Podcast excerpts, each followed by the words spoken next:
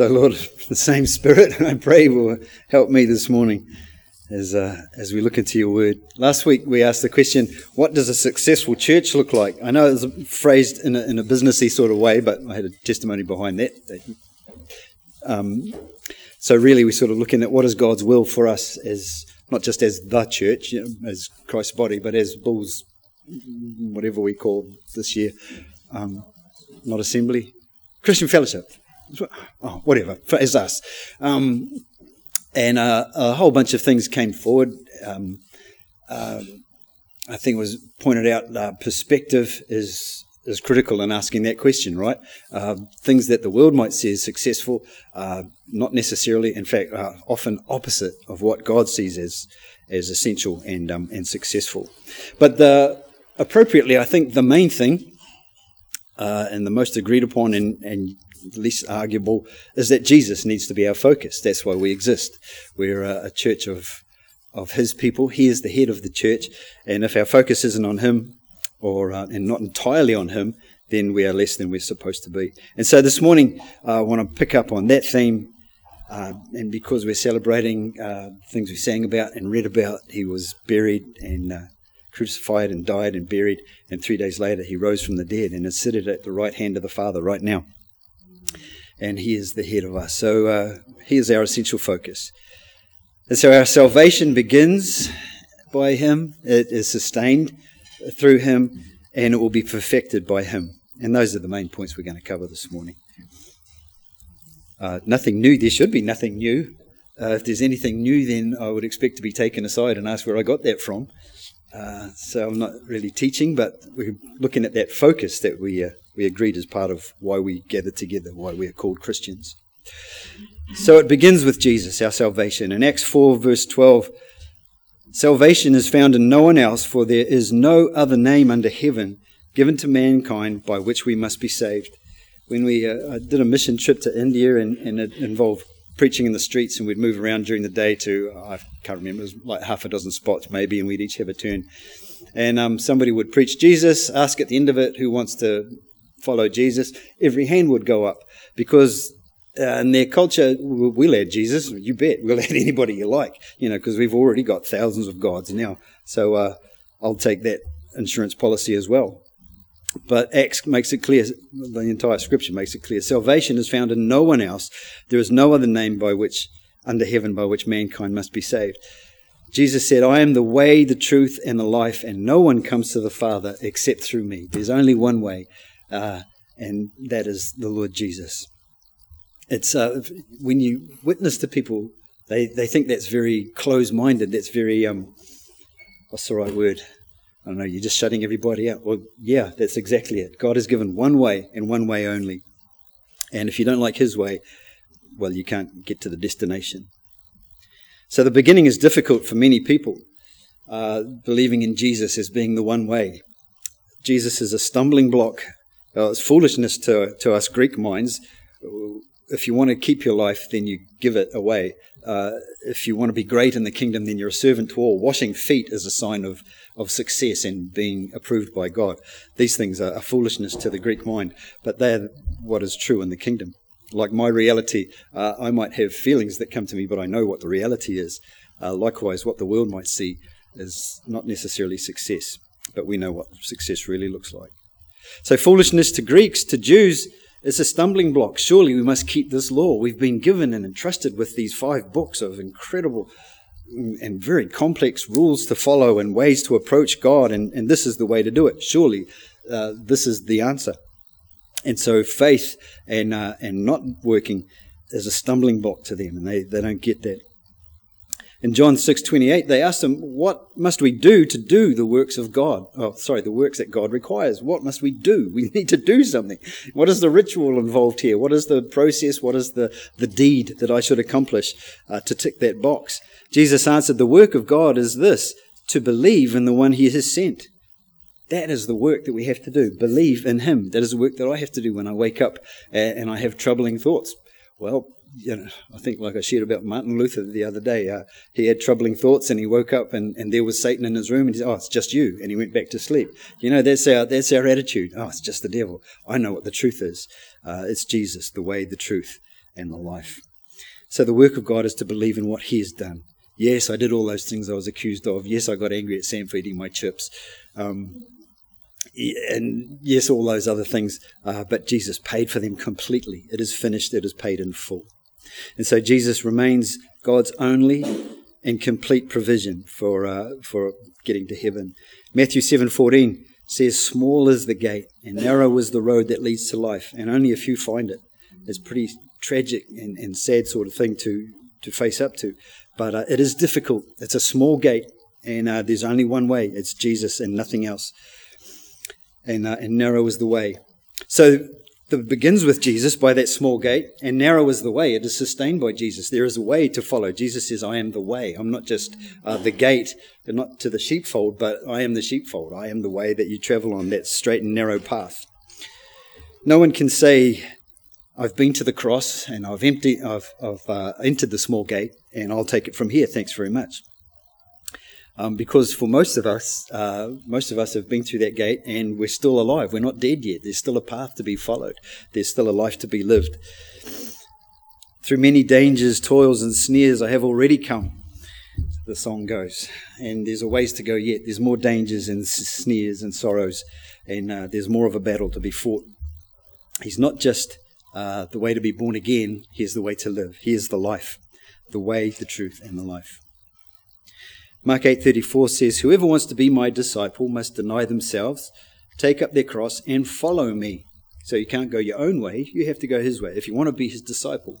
So we haven't just entered into that insurance policy uh, like our Indian friends, uh, just, yes, I'll, I'll, enter through that door, but I won't travel. It's, uh, we have to follow him. There's a path to be tread, like pilgrim and the thing is, if you truly met Jesus, you would ache for his presence. If you truly went through that gate the proper way through Jesus and entered the sheepfold, you would ache for his presence and long for him and long for the sense of his smiling face and his fellowship of his spirit as you walk the path. We read, uh, Cast me not away from your presence, O Lord. We read, we sang it. Um, and such a tremendous psalm. Surely every saint holds this so dear because we all sin and we know we offend God in many ways and we grieve the Spirit. Uh, and yet we say, Cast me not away from your presence, O Lord. That's the important thing. Yes, I want to be forgiven and I want to put things right and etc. etc. But Lord, the main thing is like Moses said, if you don't go with us, we don't want to go. You know, what are we without you? Cast me not away from your presence, O Lord. Take not your Holy Spirit from me. Restore unto me the joy of your salvation and renew in me a right spirit. So it's a it's a walk that we must do. If and if we're truly truly belonging to him, we will want to do it and we will follow him. Galatians 2, verse 20 says that I have been crucified with Christ, and I no longer live, but Christ lives in me. The life that I now live in the body, I live by faith in the Son of God who loved me and gave himself for me. So those Jews who asked him, What must we do to uh, do the works of God? He said, Believe in the one he has sent, believe in me. That's the work that you have to do. And that's how we continue. We live by believing in the Son of God who loved me and gave himself up for me. I have been crucified with Christ and I no longer live. This isn't my life anymore. I surrendered it. I was a slave to sin. I could do whatever I wanted. Can always go back there if I really wanted, but I want him and therefore I'm a slave to righteousness and it is Christ that lives in me. And the life that I now live in this flesh, I live by faith in him.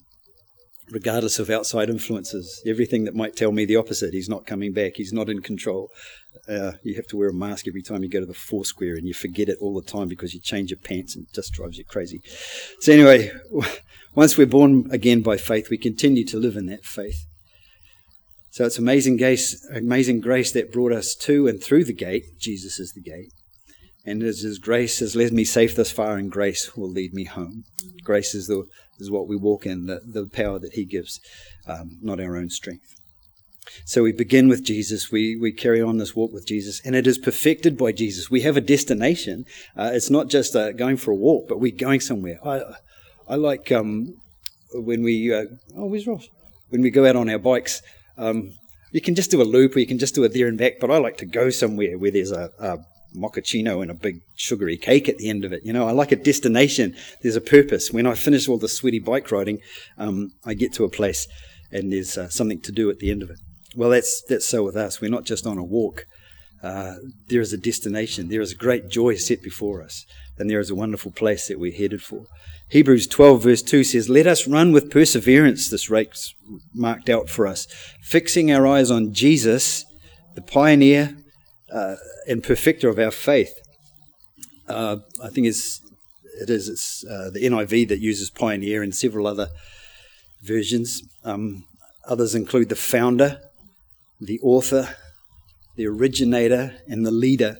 So he's the one who went before us. In Colossians, it says, in all things he would have preeminence. He would always be first, first raised from the dead, and so on. He's the pioneer of our faith. He's the one who paved the way for us. And he is the perfecter. He's going to bring us with him. Finisher, other versions have, the finisher. Um, he who began a good work in you, it says in Philippians, will carry it on to completion. He's not going to leave us alone. Uh, sometimes the rod, because we're being foolish sheep and we need a bit of a hiding and he will correct us. Sometimes it's his staff, just his comfort, you know, um, keep fending off enemies and guiding us in the way we should go. But he is the founder and the perfecter, and he will do it. Our faith feeds on the word of God. In all things, even the wicked are sustained by him. Colossians 1:15 in him all things were created things in heaven and on earth visible and invisible whether thrones or powers, rulers or authorities, all things have been created through him and for him. He is before all things, and in him all things hold together. Revelation 22:13 he said, "I am the Alpha and the Omega, the first and the last, the beginning and the end." so Jesus as Messiah wasn't God's backup plan. I've heard this many, many times. I'm going to say it again because it bears repeating. Uh, it wasn't, uh, you know, whoops, Adam and Eve failed. Uh, what will I do now? Uh, I guess I'll have to drown them all in a flood and start again.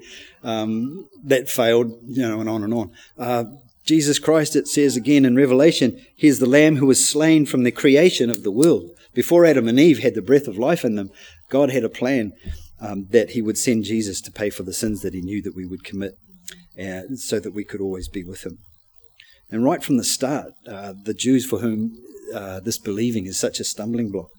They were given hints uh, when uh, when uh, they fell in the garden, and uh, he gave that great prophecy that um, Satan would sure enough bruise the man child's heel, but he would crush his head. Um, and from then on, they were looking always, weren't they? That every hero in the Bible, they thought this must be Messiah. Um, Eve said, "What did she say? Something weird, some weird sentence like God has given me a man, or or with the help of God, have produced a man or something, you know, indicating that she thought this was the Messiah that was prophesied about, and so on through the ages. But through the ages, they were given heaps and heaps of uh, indications of exactly how he would be like. Um, when the Lord found them walking in the garden and he saw the pathetic leaves that were covering their important bits and pieces and how pathetic and flimsy and, and unreliable they were um, to cover their sin their efforts were absolutely useless. And so, of course, right from the beginning, uh, he set a pattern. A life was given, a skin, an animal skin was given to cover their sin. And so, the indication, the symbolism being uh, a life was given to pay for the, the death that had entered into them so that they could have life. Uh, like the last time I talked, this is uh, sort of influenced by what I'm reading at the moment, Deuteronomy. And so, look at the prophet. They were told a prophet is coming. And God told Moses, The nations you will dispossess, those who practice sorcery or divination. The second half of the sentence. But as for you, the Lord your God has not permitted you to do these things. The Lord your God will raise up for you a prophet like me. Okay, this is Moses talking to the people, sorry. Uh, so he's telling them the Lord will raise up a prophet like Moses from among you, your fellow from your fellow Israelites. You must listen to him, for this is what you asked of the Lord your God at Horeb on the day of the assembly when you said, Let us not hear the voice of the Lord our God or see his great fire any more, or we will die.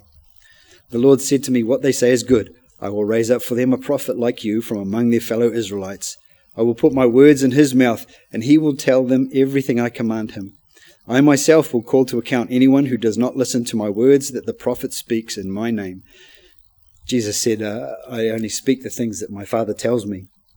But a prophet who presumes to speak in my name anything I have not commanded, or a prophet who speaks in the name of other gods, is to be put to death. So they were told somebody like Moses, somebody who did signs and wonders, somebody who spoke face to face with God and spoke the words of God directly from him. Not like other prophets, it says, who had dreams and visions and maybe other things.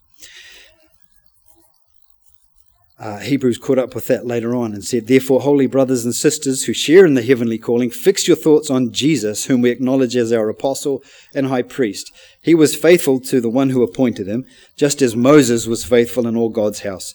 But Jesus has been found worthy of greater honor than Moses, just as a builder of a house has greater honor than the house itself. And on and on the Old Testament goes.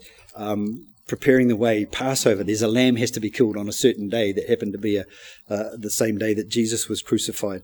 Um, all sorts of things, talking about where he would be raised, where he would be born, his suffering, his betrayal, riding a donkey into Jerusalem, all sorts of little details. On and on it was, it was uh, prophesied until Jesus, the man, finally came and fulfilled them all.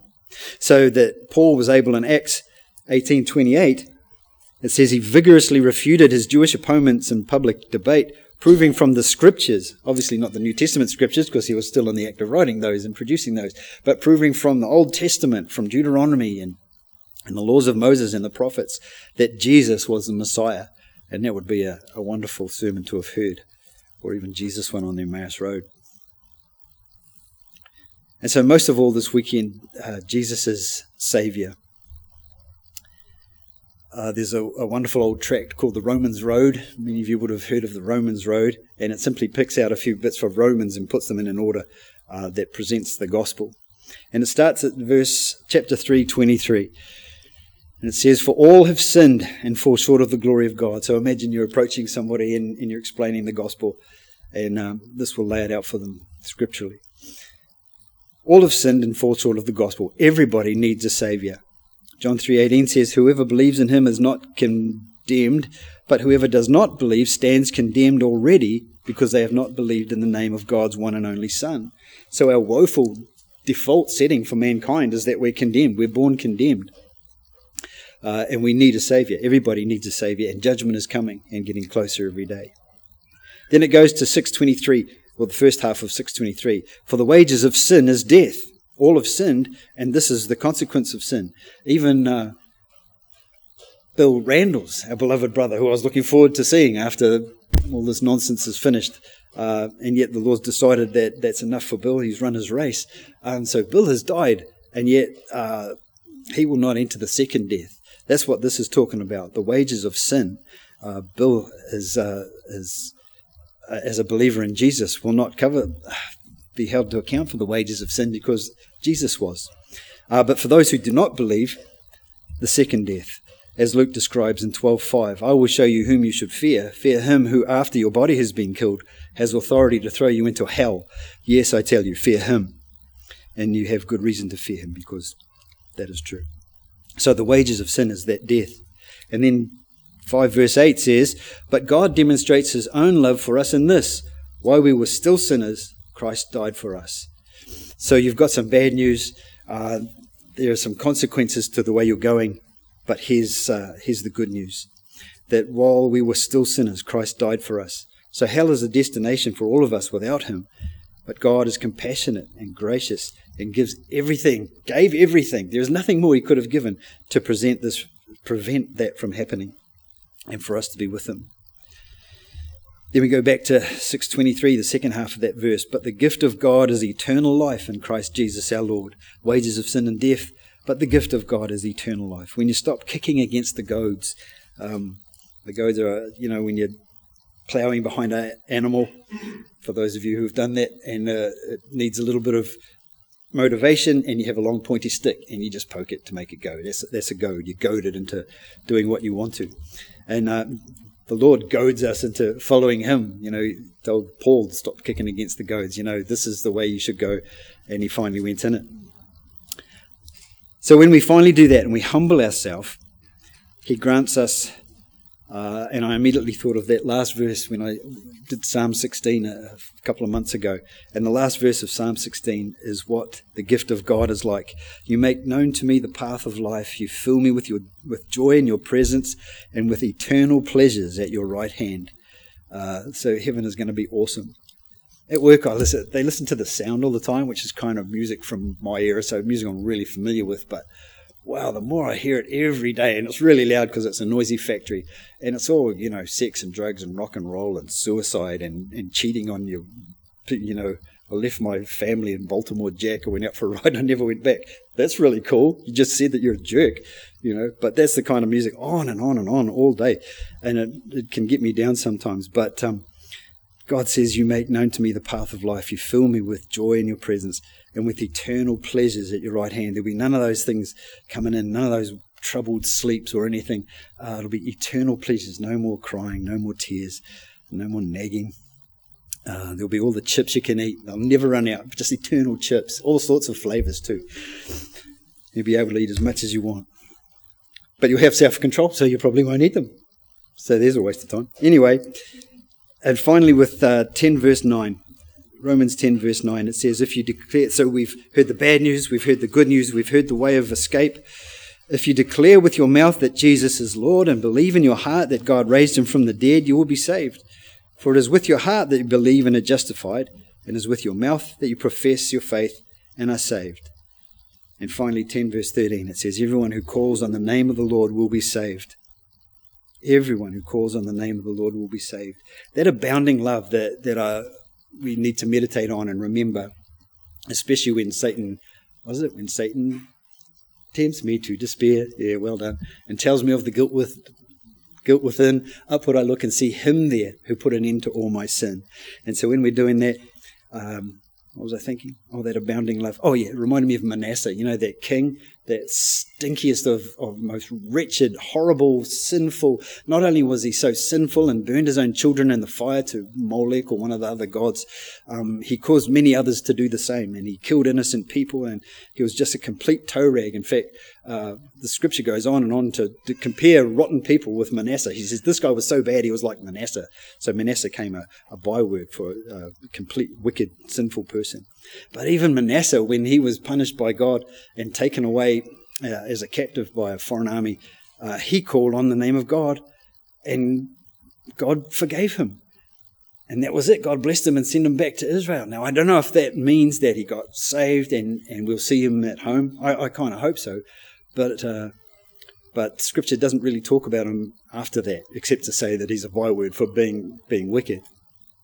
But um, if God can bless somebody who's like the worst of people in that way, I, I really hope we do see him. I hope that was like absolute getting saved, born again stuff, because that would just be so typical of the Lord. It reminds me of when um, that guy had a had a vineyard or a field or something, and he came to get those people in the marketplace in the morning. He says, "Hey, come on, fellas, you can come and work for me today." Uh, and then he went out back, you know, at lunchtime, and oh, there's a few more, come and work for me. And then there's some guys towards the end of the day. He says, what are you doing standing here all day? Come and work for me. And then he divvied it all up. At the end of the day, he started to pay them. He paid the last guys first, and he gave them the same amount as the first guys. And the first guy says, "Hey, what up with this?